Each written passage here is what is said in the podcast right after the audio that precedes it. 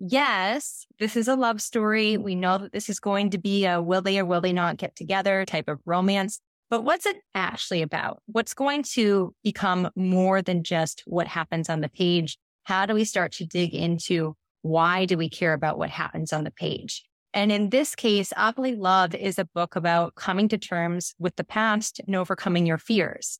It shows us that it's okay to be afraid. It shows us that it's okay to be vulnerable and show our vulnerabilities to others. But of course, sometimes that is going to deal with the idea of ugly love. Sometimes we don't have happy endings. And that doesn't mean that you necessarily have to forsake love for all of future relationships but we do that, right? We tend to put our walls up because of some things that might go bad in other relationships. And that can prevent us from moving forward in our most fulfilled way and living our best lives. So the story deals a lot with that. How does trauma and fear prevent you from moving forward with someone intimately? And is that how you want to exist in your world? Or do you want to find a way to take down your walls a bit with the right person?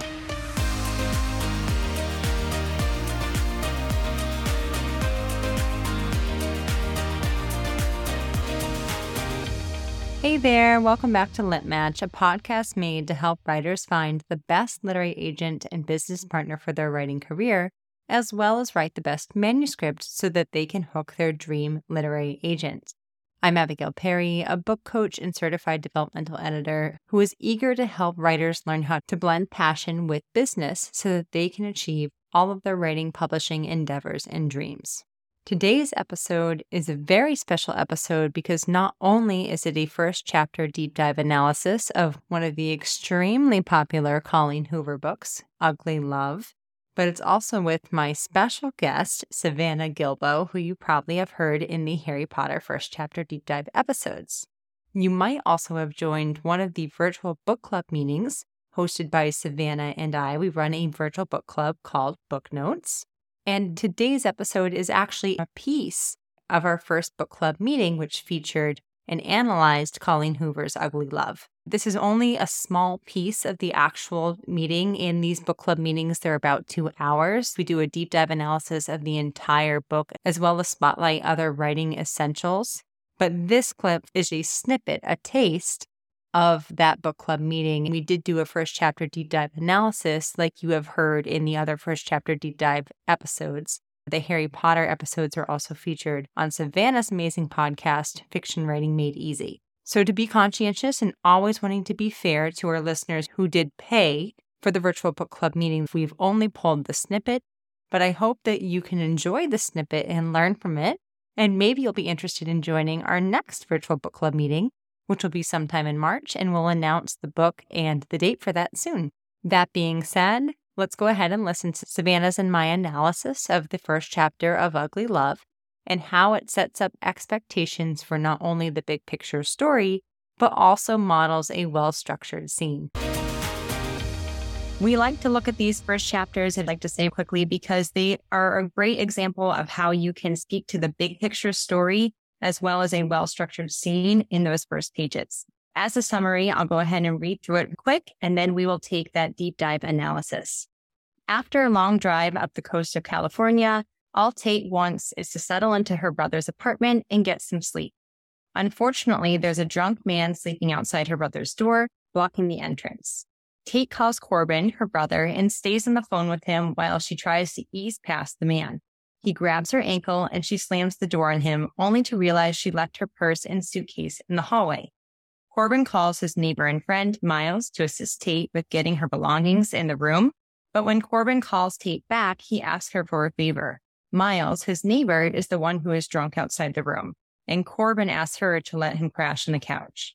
Tate is not happy about this, but her older brother is very protective of her, and she knows that Corbin would never put her in danger. So she helps Miles inside the apartment and onto the couch. Tate quickly realizes that Miles is attracted, but she's super confused by his behavior. He's drunk, apologizing and crying profusely and calling her Rachel over and over again.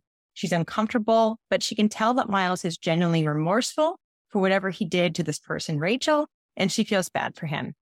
Because she's such a kind and empathetic person, Tate strokes his hair to help calm him down and then retreats to her own bed once he has fallen asleep.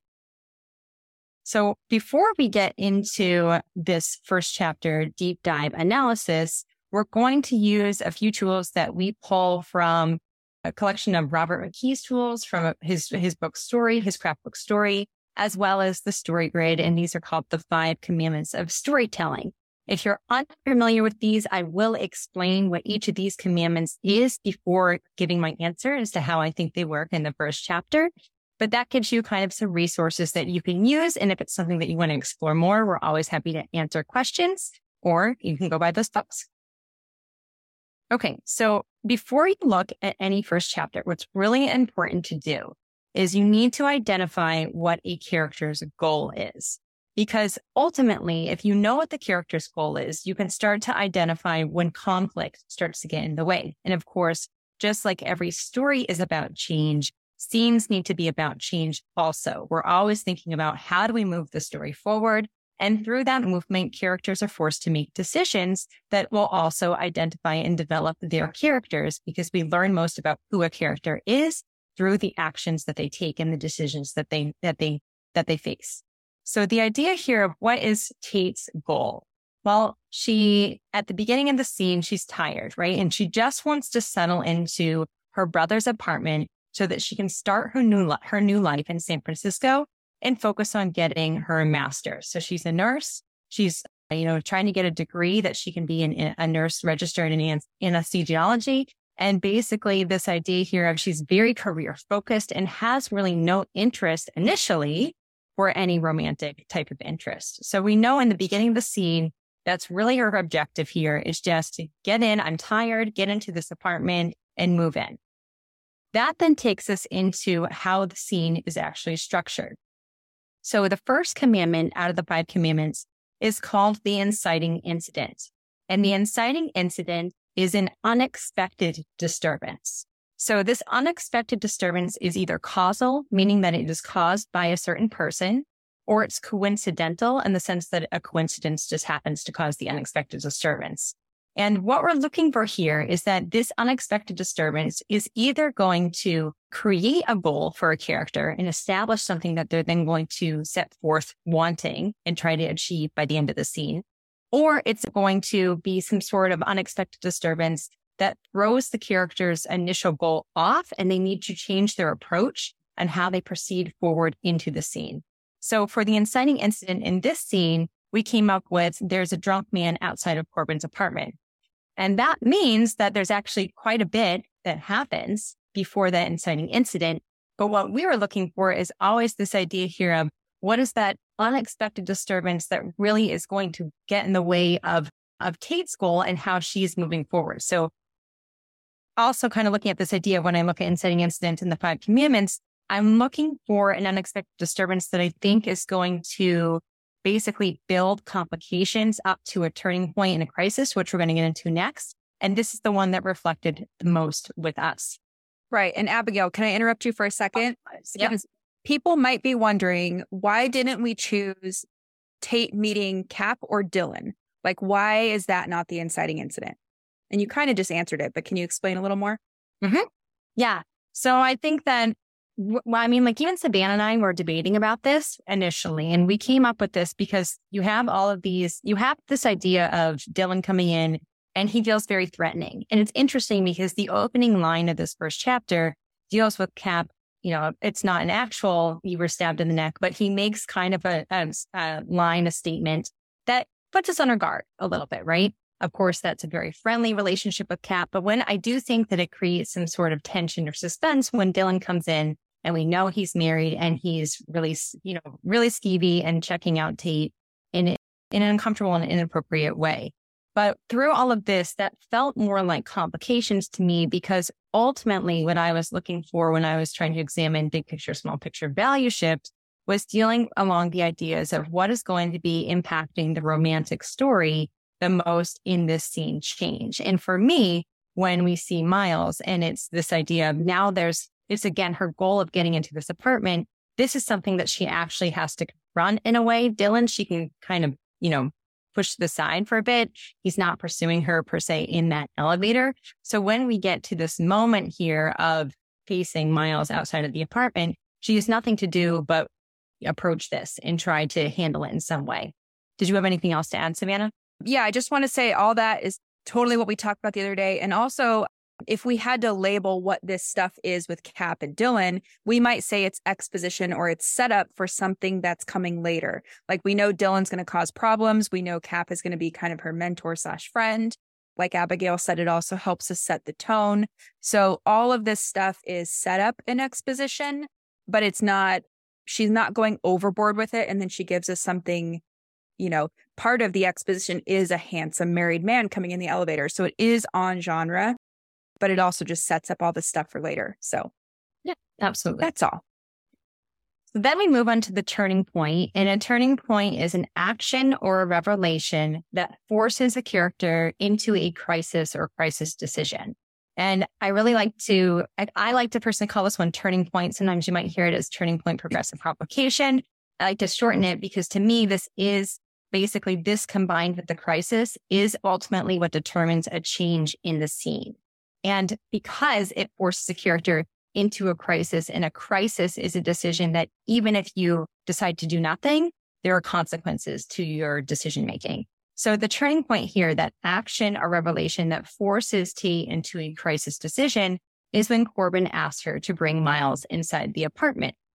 And when Savannah and I were talking about this, I had said, you know, some people I could easily see that maybe it would be the moment of when she leaves the keys outside of the apartment and she realizes and she has to go back and she calls Corbin and says, what do I have to do about that with the keys? And she thinks that she's going to have to basically, you know, call Corbin. Corbin asked her to bring Miles in. But out of all this, it felt more to me like where by this point, we know that Miles, although there's that moment where he grabs her ankle and we feel very uncomfortable with that, it doesn't give me the sense of something like this is a thriller type of story, right? It seems like Miles is pretty inconsolable in his in his uh, misery right now, being out there and and super drunk. But it doesn't seem like he's actually going to pursue going after her in any way in the apartment. So it felt like more of the sense of when you have a turning point, Corbin asking to bring Miles inside the apartment. This actually was where I, and I did it myself as a reader where you get this, ugh, I have to now handle this. I have to take care of this. So that more felt like something where T actually had to stop and consider something in the sense of what does she do with this next? And it impacted the love story as well. So that put her into a crisis decision of should Tate brings Miles into the apartment, trusting Corbin's word, or should she, or should she leave Miles outside and risk Corbin being upset? Based on this, your crisis is then when you make your climax is the direct action that shows your crisis decision, how Tate responds to that crisis. And in this case, Tate brings him into the apartment. So she does take him in. And then our fifth commandment is the resolution. And the resolution is valuable because this allows the reader to breathe a bit after the, the structure of the scene. And it helps us to really see where the character is at mentally and externally and where they are in the scene. And this helps us in this way of it's a moving block into the next scene. So that cause and effect really comes into play in this resolution. And in this case, this is when Tate situates herself in the apartment and she actually takes care of Miles pretty tenderly. Later in the story, it actually works as a great setup because when Miles talks about a moment that he really felt attracted and felt started to fall in love with Tate was actually this first encounter when she was stroking his hair and basically comforting him as he broke down about Rachel before she went off to bed. So she didn't bring him in and just ditch him. She brought him in and despite being exhausted, despite just wanting to, to move in and not have any encounters with anything that's really going to cause her, you know, stress or delay, she does take the time to really comfort Miles in a situation, Miles in a situation that he feels extremely upset. And then when she feels like he's okay, she, that's when she actually leaves and leaves him alone and knows that it's going to be okay until the morning. Right. So a few things to interrupt here. One, we can see that she has accomplished that initial scene goal, which is to get in the apartment. She's tired. She wants to go to bed. So she has accomplished her goal, but there was conflict on the way.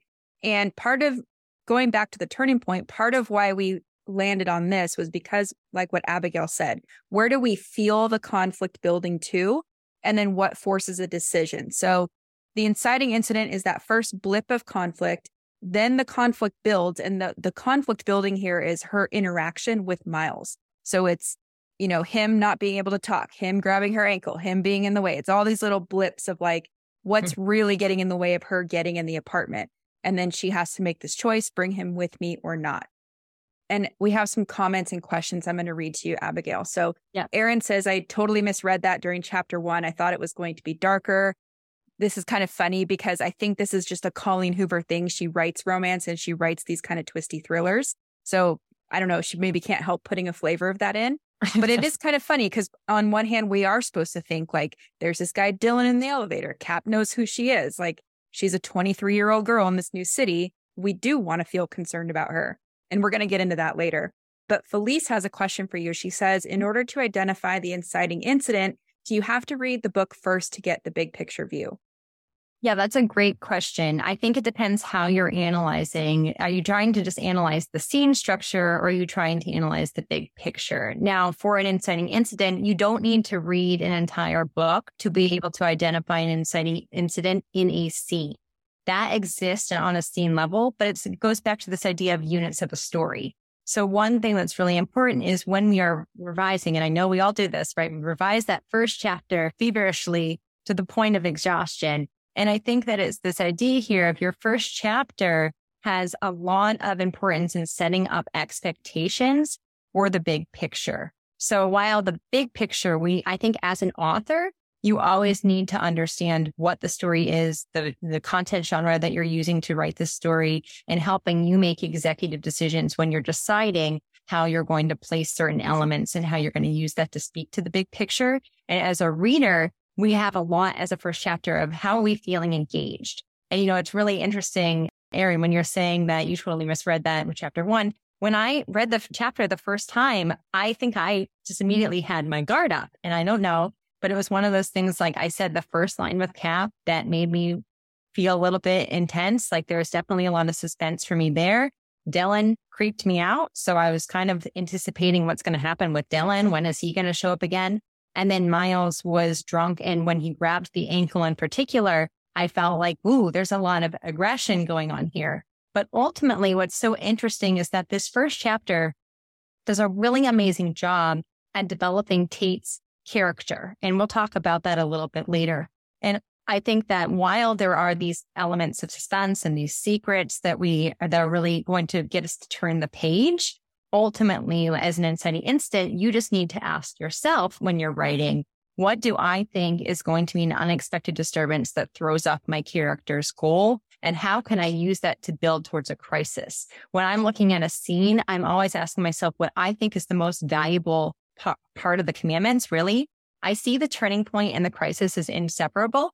They, the turning point causes the crisis question. And ultimately that is what develops the character. And that's what moves the scene forward. So then I ask myself, okay, if I can really figure out what the turning point in crisis is, what would be an inciting incident that builds to that? Does that make sense? Right. Yeah. And it's sometimes it's fun to think about the inciting incident as a mini turning point. It's like, what is that first thing that you know, knocks open the door or knocks over the domino that eventually is going to fall into the turning point. And there's there's other stuff happening too, but we chose this. We'll go to the next slide. We chose this to focus on because we do know the full story and we know that we're it's a romance. So this is a big there's a big focus on them meeting. And what has changed, you could say many things. Tate has gotten to the apartment. She's safe. She was outside. Now she's inside. She didn't know anybody here. Now she knows some people here. But the main thing is that Miles and Tate have now met. So you want to go more on that, Abigail? Yeah. For the change, the value shift, you mean? Yeah. Yeah. So and just like why why we focus on this more than anything. Yeah, absolutely. And I, I'm going to just uh, a, a, uh, quick question in the chat I see from Whitney who asks, should all of these pieces happen in the first chapter and should they happen in every chapter?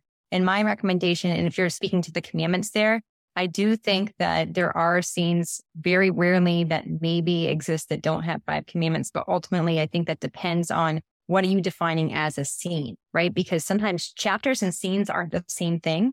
So I do think that there should be five commandments in every scene. But the way that we analyze this, sometimes people I think get blocked in the idea of that a scene has to be one place and one time. And when you use these commandments, at least like this way of analyzing stories in this way, you can see how commandments work towards an inciting incident, towards a resolution, all driven, of course, by that turning point crisis climax. That doesn't necessarily have to happen in one chapter. Sometimes chapters have multiple scenes. Sometimes, and, I've done this together on the podcast before, on both of our podcasts before, we analyzed the first chapter of Chamber of Secrets. And it actually, we came up to the conclusion that there was one scene across two chapters. And it's just a matter of finding the commandments there. So I do think that you want to have five commandments in every scene, but just keep in mind that a chapter in a scene is a different definition. Right. And I put a blog post in the chat for you guys if you want to look. I wrote about why we want to look at it this way. I think it's a lot easier to go through your book, outlining it, writing it, and editing it in scenes, and then moving on to chapters once you know it works. But also, we're gonna we're gonna look at kind of the feeling of each section later, and we can talk about how many chapters make up each section if that's interesting, just to see. Because Abigail and I were talking last night, some of the sections feel fast, some feel mm-hmm. longer, not mm-hmm. necessarily a bad way, but they're sometimes the word counts per scene or chapter surprise us. Sometimes the length surprises us. So we can go into that all later. But yes, when in doubt, like Abigail said, include these five commandments unless you have a very good reason to veer off course. Mm-hmm. And definitely go check out that blog that Savannah just shared. I share that with almost every writer that I talk to because I think that's a really amazing way of structuring scenes for chapters. So that was, that's really helpful and probably answer a lot of your questions. Yeah. So and another, oh, sorry, Abigail, another for you guys in the chat. If you analyzed the scene or thought about it in this way before we talked, did you have a similar breakdown? Because part of, I want to go back to the question of how do we know if something's an inciting incident? And I think as long as you got to the conclusion that, you know, the peak of the conflict is somewhere around where Corbin asks Tate to bring Miles into the apartment and she does, then you're seeing the same thing we are. So, you know, sometimes it doesn't really matter what the nuances of these little mm-hmm. details are, but yeah. Yeah. And I think that's important that you bring that up, Samantha, because these are tools to help you start to understand if you, if something's lacking really in your chapters, right? Most, right, most readers are not going to analyze your stories at this level. This is something, these are some tools that might help you start to identify if something feels off. If it doesn't feel like there's change or character development, this might be the first place to start with the structure and did the structure successfully move the story forward? And if it doesn't, then something to ask yourself, okay, like where did I feel like it was off? Was there no one, was the pace really slow because there wasn't an inciting incident? Or did it feel like all of a sudden it just jumped into the scene and there wasn't something building? My goal, at least, is never to get to the same exact carbon copy answers with someone when we're analyzing stories, but to be able to come to the same conclusion and defend, yes, I do think the scene moved forward. And yes, I do think the character developed because of this dilemma that was made, because of the crisis decision that that they had and how they answered it. And that's more important to me than coming up with the perfect, you know, copy yeah, and pasted answers. Yeah. Right. And Eileen, I see your comment in the chat. You said, I thought the climax was Miles grabbing her ankle. feeling you had while reading that, I think that's your turning point radar. So I just wanted to throw that out because sometimes we really feel those turning points. And the climax is kind of a natural result of that, the decision that's caused by the turning point. I just wanted to point mm-hmm. that out because that's kind of fun. Mm-hmm, definitely. Back to the value shift. This is the whole idea of if we believe that the five commandments are there and that there is a movement and story because the character has made a decision, we then examine the idea of what actually changed in this scene. And we can look at change in a few layers. There's a literal change. Where did Tate literally change from? And, you know, that's the most literally, literally the words that you use. It's just something you could say. She goes from not in the apartment to in the apartment. That's a literal change. There is movement. We move place, location, right? Then right. you can ask yourself the idea of character change. And character change is really important because it's tied to the character's wants and what's going on with that. So how did T as a character change from the beginning to the end? And in a way, I mean, she goes from this very, I want nothing to do other than maybe Cap. She likes Cap. I don't have any interest in dealing with men. I just want to get into this apartment and go to sleep to actually taking care of Miles in his state of real trauma. He's obviously clearly upset. So you could say something like the character goes from, let's say, I don't think she's quite hard, like a hard personality, but I do think there's some sort of change there in the sense of going from harder to softer and how she's yeah. giving people the time of day. And notice that I didn't give perfect words there. And yeah. that's and, you know, I always like to say. Abigail Stephanie just wrote something in the chat. I, she didn't think her she let her guard down as much as compassion took over. So yeah. it's almost like guarded to compassionate or however you want to say it. Yeah, yeah. And I just I think that's great that we're coming up with different words because yeah. it's I I will say when I started doing scene analysis, I exhausted myself hours and hours trying to figure out the perfect word to communicate what I thought the change was. And I realized that I was shackling myself with trying to figure out the perfect words. And instead, I just needed to maybe even just, just start by describing. Because the point is, if you can't describe in any way that there's some sort of significant change and that that change is basically on the same value spectrum, if you were to say, like you wouldn't mix something like exhausted with sad or something like that, like exhausted and energized or something is more online at the same value scale. If you can't do that, then there's probably something off, but it's not about finding the perfect words. Instead, it's about just identifying that there is a significant change in the story in whatever way you might describe that. Yeah. Okay? And also, oh, sorry, Abigail. Go. go ahead. No, no, you go ahead. All right. I was going to say, so you keep saying significant change, and I want to give an example of what would not be significant. So sure. let's say that she she didn't even meet Miles. She just went and there was some drama with Cap. There was some drama with Dylan. Maybe there's another guy, who knows? And mm-hmm. none of these people became the love interest. That would maybe be an issue for a romance novel because we want to bring those characters together as soon as possible. And mm-hmm. I think Colleen Hoover did it in a pretty interesting way here. So that's what we mean by significant is does it touch that central storyline? And, and that's what romance. Oh, yeah, exactly. And that's what brings us to what we have at the change on in the slide here. What has changed in the scene? We said strangers to acquaintances because that last change and the change that you should be able to basically identify in every scene, it might not always be as evident and on the page as this scene is. It's an opening chapter, so it's going to probably be a little bit more evident on this on the on the page. But ultimately, it should speak to the big picture genre of the story, the content genre. And you always want to be able to defend why the scene basically exists and impacts that big picture value shift, the main value shift for the story in some way. So, you know, sometimes as a more obvious change might be more an internal change, but you still need to be able to defend why it has purpose and how it impacts the main genre that you're working with. And we'll talk about genre in a little bit. Right. Okay. Okay.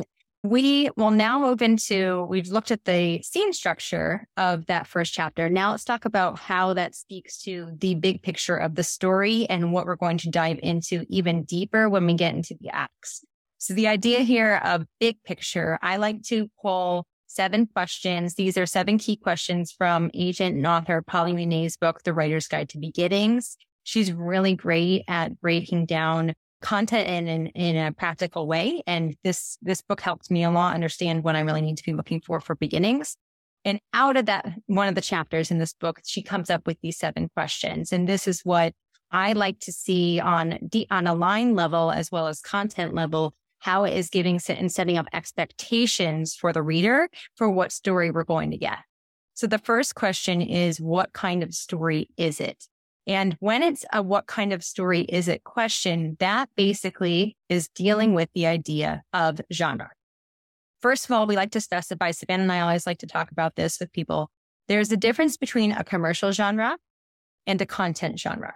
A commercial genre is used for sales and marketing. If you were to go into your local bookstore, there are going to be files that are designed by genre and if you go on Amazon, certain stories rank for certain genres of and categories. And all of this is used for marketing appeal. Content genres are what story type something, something is. The idea here of does a certain story have specific conventions that are common in all of these types of stories?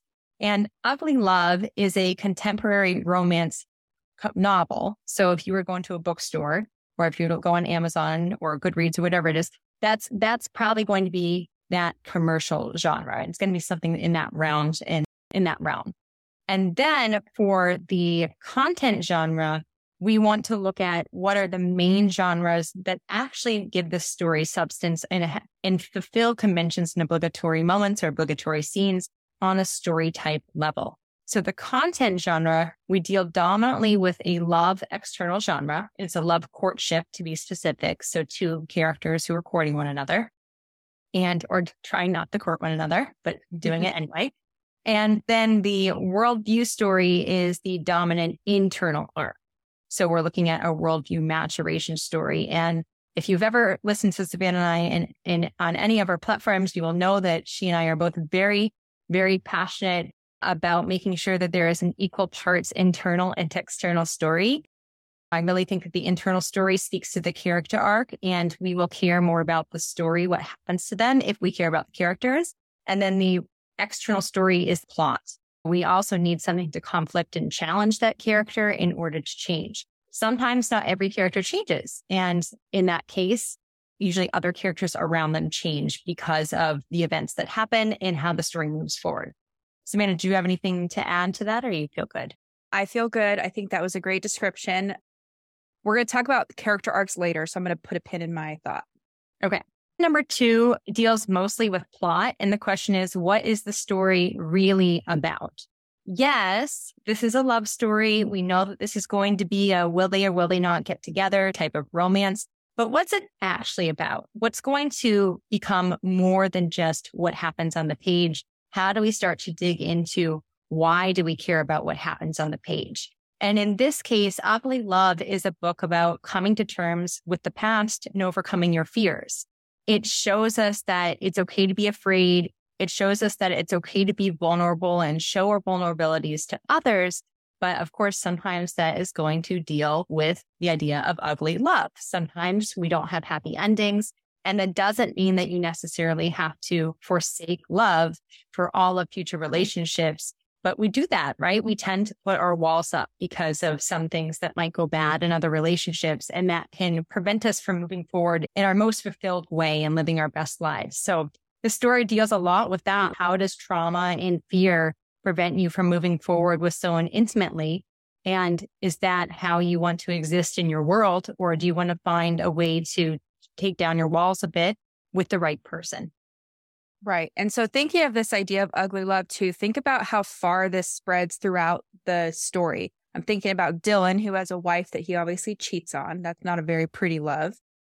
Corbin doesn't want Tate to fall in love with anybody. So he's kind of putting walls up for her because of fear. Obviously, Miles and Tate have their own issues. Cap has issues with his, I don't know if it's maybe issues, but his wife has passed on, right? So he's kind of giving us that glimmer of hope, but everybody touches on ugly love or the idea of what ugly love is or the opposite of lo- ugly love is. So everything ties back really nicely to yeah. title and the point of the story. Yeah. Aaron says, to be honest, or I thought I thought that it was a love story, but it wasn't Tate and Miles' love story. It was Miles and Rachel. Poor Tate was just dragged along for the ride without any context the story she was actually part of. This is so interesting. Erin, I talked about this with Savannah a lot. And for a long time, we'll probably talk about this. I'll put a pin in it for a little bit later. But for most of the novel, I was rooting for Rachel and Miles. I was really wanting them.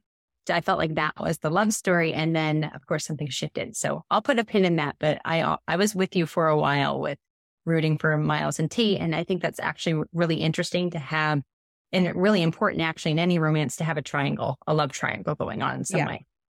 We're going to talk about that later too, but I didn't root for Rachel and Miles necessarily, but I was I was worried once that came in the picture. I was mm-hmm. like, "Oh great, how is this going to affect the main relationship?" which we'll talk about when we get to triangles, but Yep. Okay, so let me just take a pause because we're about what 45 minutes in. Is everybody okay? Is this too much information? Are we going too fast? Let us know in the chat. Samantha, I see you weren't rooting for Rachel, but you felt stressed too. So yeah. Glad we're on the same page. Okay. Everybody says they're good. All right. Good. Okay. We'll keep going. Okay. So question number three deals with point of view and point of view is really important in this story in particular. The question deals with who is telling the story. And in Ugly Love's case, we have alternating first person POV. So it's mostly Tate and Savannah actually clocked out percentages so she can defend. It's mostly Tate, but then there's also Miles. Now the trick here is that Tate's point of view is taking place in the present. So there's a lot of suspense and tension in the sense of what's going to happen with them. Are they or are they not going to get together? And Miles's point of view takes place six years ago.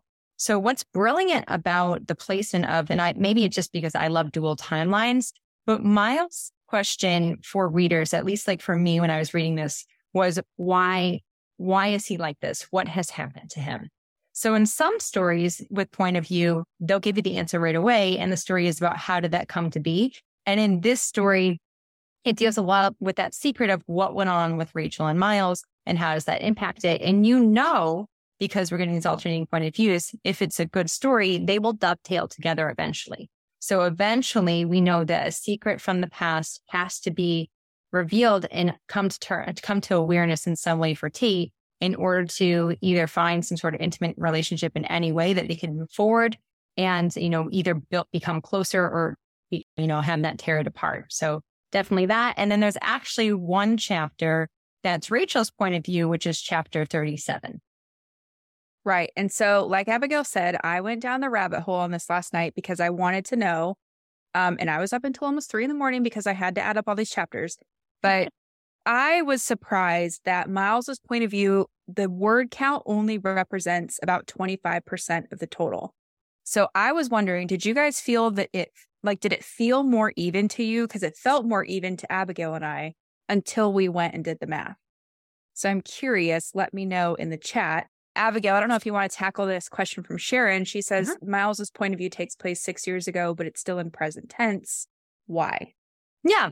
Yeah. I think tense, it really just depends on what you're going for. Sometimes the tense, you know, can impact someone on just how they like to write. But I think the idea of present tense take it's with past, you can still write in present tense because for Miles eh, or any time really you're actually writing in, in a past tense. And I'm sorry, in a past timeline, it's happening for that character in that character story at that moment. So we're flashing back to six years ago but we're learning Miles's story as it goes forward, right? Right. Like, did the present tense bother you at all, Savannah? I don't, it didn't bother me. It did not. And I actually have somewhere later in this slide deck, I have a note on that because there was a question about unfolding Miles's backstory and why does this work and why did she do it this way? And part of what I said later on was that it sir his his storyline does two things. It informs us as backstory that's woven into the main storyline, but it also is a real story that's unfolding in real time. So it is a dual timeline. It's not a flashback. It's, you know, if this makes sense, it's unfolding right. in real time on the page. Right. right. Um, and the other thing, sorry, Abigail, the other thing I noticed was that his chapters, I see some of you guys talking about the formatting. That was interesting, but it also showed us that his chapters were written more in summary than in scene, except for the main moments. So you probably noticed there'd be like months that have gone by in three paragraphs, and then he, they zoom in on one moment and do those five commandments. Mm-hmm. Mm-hmm. So just interesting to note. Yeah. Uh, but I'm curious. I do see some some opinions, but how did you guys feel about the just the formatting? I know you are all saying you like the dual point of view. Kara saying she kind of liked how it read like poetry in his his chapters. I liked how at the end when he, you know, got his happy happily ever after with Tate, it went back to that type of style. You know, it's funny because I feel like this is one of those things where it's like we all wish we could do this, but she's Colleen Hoover and she has all these accolades we looked at earlier. So, like, of course, she can pull off this amazing stylistic stuff, mm-hmm. right? And Sharon, Sharon didn't like it. So that's okay. You know, not all of us are going to like it. I thought it was fun, but wasn't make or break for me. Yeah. Yeah. Great. Okay. So we'll go to the next slide. So the next question, question number four, deals with character. And the question is which character should readers care about the most? So we're again, we're thinking about we're still looking at the first chapter here and how is that setting ex- setting up expectations for who we should care about the most. So on that first chapter, I mm-hmm. really feel like I care about Tate the most. I'm concerned a little bit for what's happening around her. She's pretty strong willed and independent. So I have pretty good faith that she's going to be okay at the end of the scene. but there is that tension that we've talked about before. And then she's going to have to bring in this really drunk guy who is saying Rachel's name. Now, for Miles, it was always interesting to me because when I was reading the first chapter, seeing Miles outside and just being drunk and in the way, that I was very much in Tate's mindset where it's like, ugh, nuisance. We just want to get past this. Why she's already dealt with this other skeevy, like really skeevy guy. And now she's going to have to confront this other one. But the second that Miles is super vulnerable and crying despite saying Rachel's name, you don't really know his story yet. So you don't know, like, did he, what is he responsible? Did he deserve whatever breakup this is? But he does seem genuinely sad and apologetic for whatever has happened. And that's where I start to care about Miles because clearly whatever he's gone through, he's extremely remorseful for it.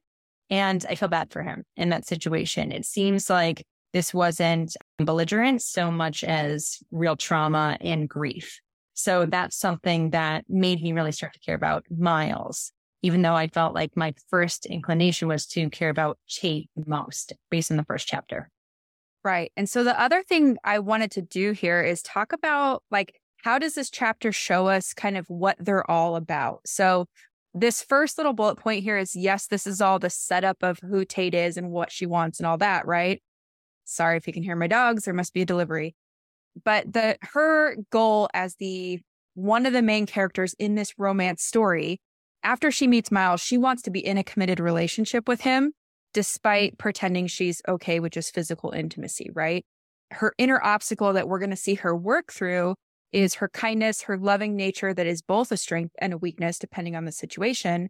But it makes it difficult for her to establish boundaries, right? So, this is, I wanted to set up this framework of what is her goal from the kind of from two lenses. One, what does she want? And then one, what is her purpose in the story as the heroine? and then what is her internal obstacle. And we'll see how this changes over time.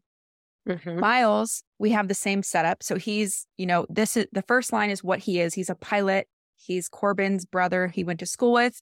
His role in the story or his goal once he meets Tate is to not fall in love with her because he wants purely a physical relationship because of this inner obstacle. So he wants to keep people distant. He fixates on trying to control situations, not just his own emotions, but other people's as well. And we saw this happen with Rachel. We're going to see it happen with Tate. So I put these slides here because I want to show how we can get flavors of all of this in the first chapter. Right. Do you agree, Abigail? Yeah, I, I really agree. And I think that Tate's empathy, like you pointed out, that's one of the big things. And I'm actually seeing some comments in the chat of people who didn't connect or, or failed to yeah, find a reason to like Teen Miles. And I will agree that I got irritated with them at certain stages of the story. Sometimes in their relationship, it did feel like, ugh, like, what are you doing? You're going down the rabbit hole that you know you shouldn't go down. But at the same time, I always found them really relatable because of what grounded me into who they were as people. And I did feel like they were genuinely good people who I wanted to have happy endings for. So what did you think, Savannah? Did you have any moments where you thought they were unlikable or anything that you got annoyed with? It's funny because I think I kind of suspended the disbelief a little bit and I was totally fine. Like Samantha said it in the chat. She thought back to how her and her husband were when they met at 18. They were cringy, they were obsessed.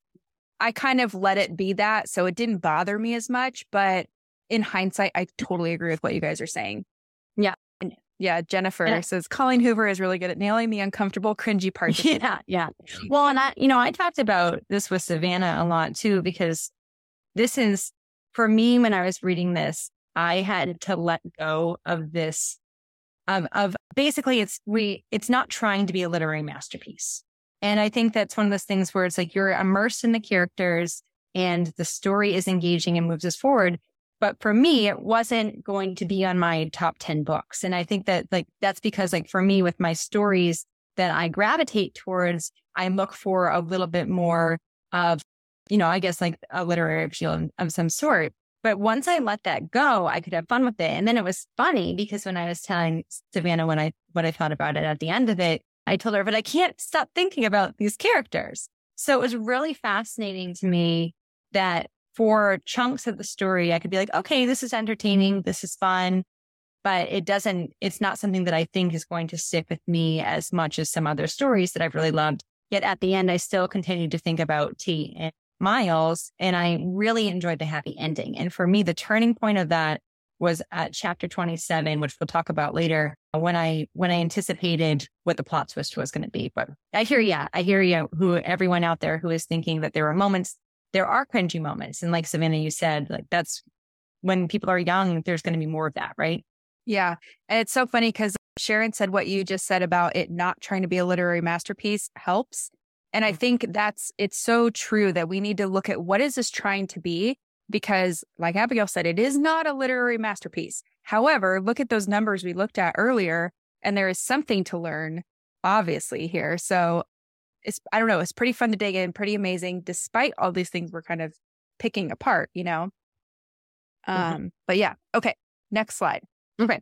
So question number five deals with setting. And the question is, where and when does the story take place? And readers need to understand story setting because this helps ground us in the story and what is going on. And you always want to be using setting as a way of basically putting your character in situations. Now, one thing with the setting, it's interesting is like, I thought to myself, you know, we're set in San Francisco. She's moved to San Francisco. So we're, we know we're here and we know that for the majority of it, we spend a lot of time in the apartments together. There are times where they go to Tate's parents' house for Thanksgiving.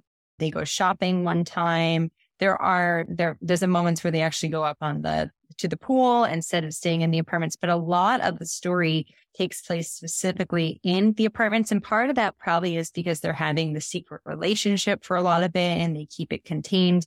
But I think the most interesting part of the setting is that it's really pivotal that they that she places Miles directly across from Tate's apartment and putting them in close counters like that. I think that it feeds the sexual chemistry and really, even after things start to go south, there's hard, there's, they, they can't really avoid each other, you know, hence also like building up to the moment where Tate needs to move out.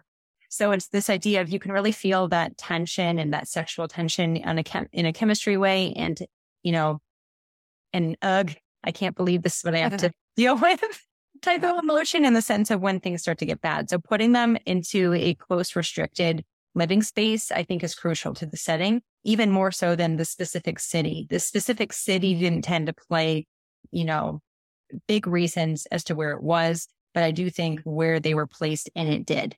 What do you think, Savannah?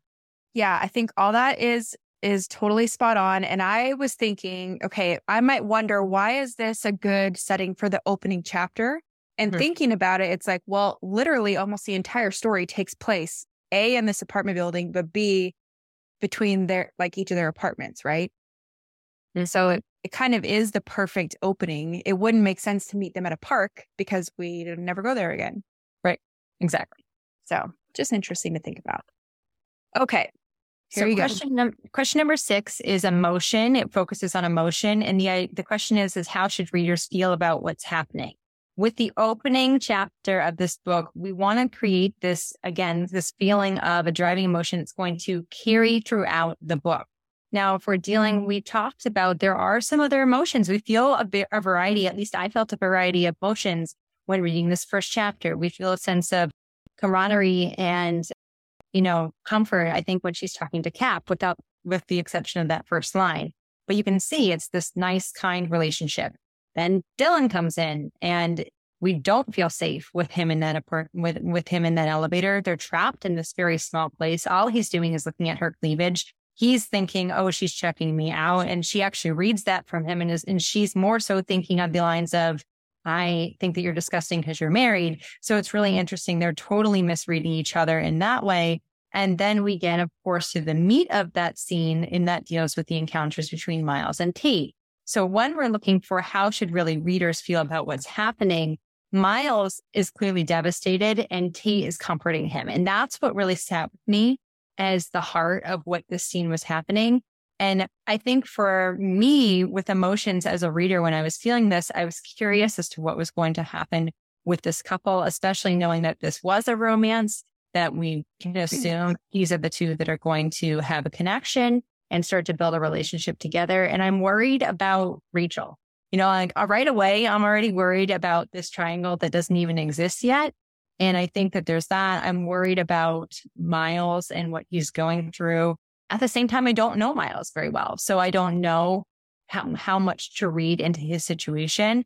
But I do think as an emotion overall, we can sense that there is some sort of spark that is flying here when she decided to take care of him. And through that tenderness, through that action, I want to see what's going to happen going forward and whether or mm-hmm. not this disastrous first encounter can be, re- you know, revived or not. Yeah. So there's a spark, there's trauma, there's, you know, we're just, we're concerned, we're curious. And those are two great things to evoke in an opening chapter. And like you said, we're wondering about this couple specifically. So yeah. win win.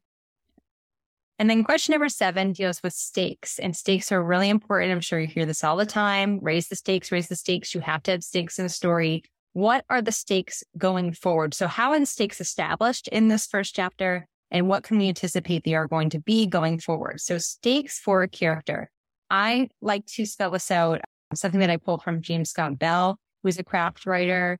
I think it's his revision and self editing book, but basically he talks about three levels of stakes psychological stakes, physical stakes, and professional stakes. So, on the most general scale, that's what we're talking about when it comes to stakes. But psychological stakes sometimes are the dominant stake of the story. If you have an emotionally driven story, that might be the dominant stake at hand. It also deals with really the character arcs. When we talked about worldview as a content genre, that's that stake that's always going to be existing. The physical stake sometimes can be like a life or death situation, or it could just be physical stakes in some sort of way. Is there going to be physical harm or not? However you would phrase that. And then professional stakes, if you're dealing with like a, you know, a business type of story, business performance type of story, that's usually going to be a dominating stake. In most stories, those three stakes are combined. Usually stakes, usually a story has at least two of those stakes, if not all three. But out of them, there's a dominating stake. So what is the stake that actually drives the story? And you can link what that dominating stake is back to a content genre and the value shift that you're facing here. So in Ugly Love, it's clear that Miles needs to heal from whatever he's causing, what's causing him so much grief. So he has psychological stakes going on there as a character. And from T, she's going to be pulled into this place of, you know, severe vulnerability. And we're a little bit worried about where she is psychologically. She's very career driven in this first chapter. We know that there are psychological stakes there in the sense of dealing with romantic interest versus career. Can you or both, or do you have to divide the two? So that's going on. Out of all of this, though, I do think that the dominating stake deals with a lump story. So the dominating value is, is, and that's the dominating value shift is too. When I say dominating the main value shift of the story, the main thing that's driving the story. So in that case, the stakes are, are you going to gain an intimate relationship authentically and meet in a meaningful way? Or are you going to suffer severe heartbreak, heartbreak, or, you know, in the worst case, and, you know, dangerous relationship, which isn't really what Miles and Tate are going through. Although we have to be careful with the emotions because for a long time, there is a lot of psychological stakes at play the closer they get together, the closer that they become and whether or not they're kidding themselves and how far they're going to go with that. So you can really see in the story the psychological stakes and the love physical stakes are absolutely prevalent in everything. And then I would say professional stakes actually do exist there based on T in her nursing career. What do you think, Savannah? Yeah. And we know Miles gets his promotion. So that's not technically a stake, but it still touches on that thread there. Mm-hmm. So I like what you just said too about this. It's like, are they going to open up to true love by healing that inner wound or are they going to let fear win? And in the next section, when we talk about the structure of the plot, we're going to see how each section of the story makes them face this same question over and over. Mm-hmm. So let us know if you guys have any questions right now on this micro analysis, because if not, we're going to just go right ahead and go into the plot analysis. If anybody needs a potty break, go ahead. Okay, yeah. Felice says the stakes in taking the physical part of the relationship into something deeper. So yeah, I think that's what you were talking about, physical stakes, right, Abigail? Mm-hmm. Yeah, I mean, I think that when people hear physical stakes, the the most obvious of physical stakes goes to action genres in the in the case of life or death. But that's for me, love is a physical stake. And I've flirted with that in a lot mm-hmm. of conversations because so much of love is emotional right? Love is emotional actually. But I think that in this case, we're dealing a lot. Yeah. Like Laura said, I mean, pregnancy is pretty physical. And that's, I think that's true. Like we're dealing with physical, like it, I mean, and a lot for Tate and Miles specifically, the whole thing is emotion isn't allowed to be in this hookup, you know?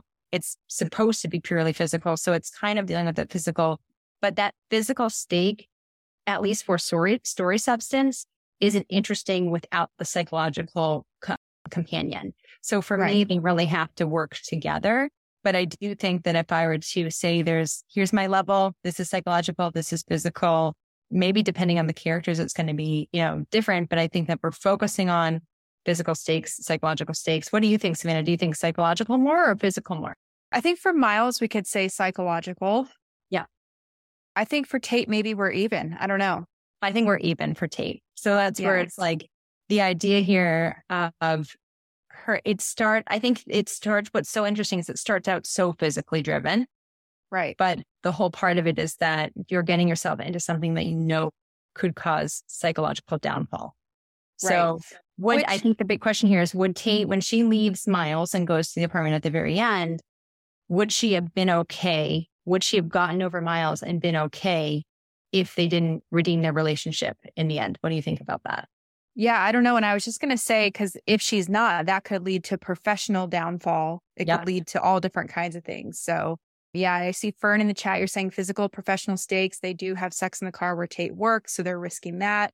Mm-hmm. Uh, Lori says the physicality of being with Miles creates psychological stakes. So, yeah. And I, I think, think it's all the keys, like when you're thinking about stakes here, because the idea here is if they don't get together, right? If this was a cautionary tale, and they didn't get together at the end unless like it drastically was different based on how it was how it evolved. The idea here is that the consequences could be you know oh, if you were to play the what if game like you said tate could have suffer psychological trauma that could lead that could impact her career. So she could lose her job the whole reason that she went to san francisco. And of course i'm dramatizing this with no evidence of what happens because we get a happy ending. But the right. idea here is thinking about like where Tate could really fall into the place of Miles, where she closes herself off to everyone and become another version of Miles, which is really interesting because when you look at characters, especially when you look at antagonists and protagonists of each other, they tend to be shadows. Like there tends to be like a shadow element of the other characters. So Tate could become Miles if she fell into a place, a dark place of ugly love. And Miles, if he can overcome his psychological stakes, can become a better version like Tate. Right. And it's kind of fun. We'll look at this later, but it's like they almost tame each other in a way because Tate learns to have boundaries like Miles and she learns to be vulnerable like Miles was in a way. And also Miles learns things from Tate. Mm-hmm. And that brings us to the end of that clip from the virtual book club meeting featuring the book Ugly Love by Colleen Hoover. Thank you so much for coming back for another episode of Lit Match. I hope that you're enjoying these first chapter deep dive analysis episodes, and I cannot wait to bring you more interviews with literary agents, author interviews paired with writing lessons, and first chapter deep dive analysis episodes that can help you find the literary agent who is your dream agent for your business and writing career, as well as learn how to master your writing craft so that you can polish the best version of your manuscript and have a great shot at hooking your literary agent. As always, I am so incredibly grateful to anyone who takes time to rate and review this show. Doing so signals to iTunes that this podcast matters and helps me reach more writers like you who are stuck in the query process, confused or lost or overwhelmed about finding a literary agent, or might be just stuck in the writing craft itself and not sure what to do with their current work in progress. You are what makes this podcast matter because the work that you are doing matters. If you have signed with a literary agent, please reach out and let me know. I am cheering you on and I cannot wait to hear when you sign with the best literary agent for your business and writing career and celebrate your book when it comes out.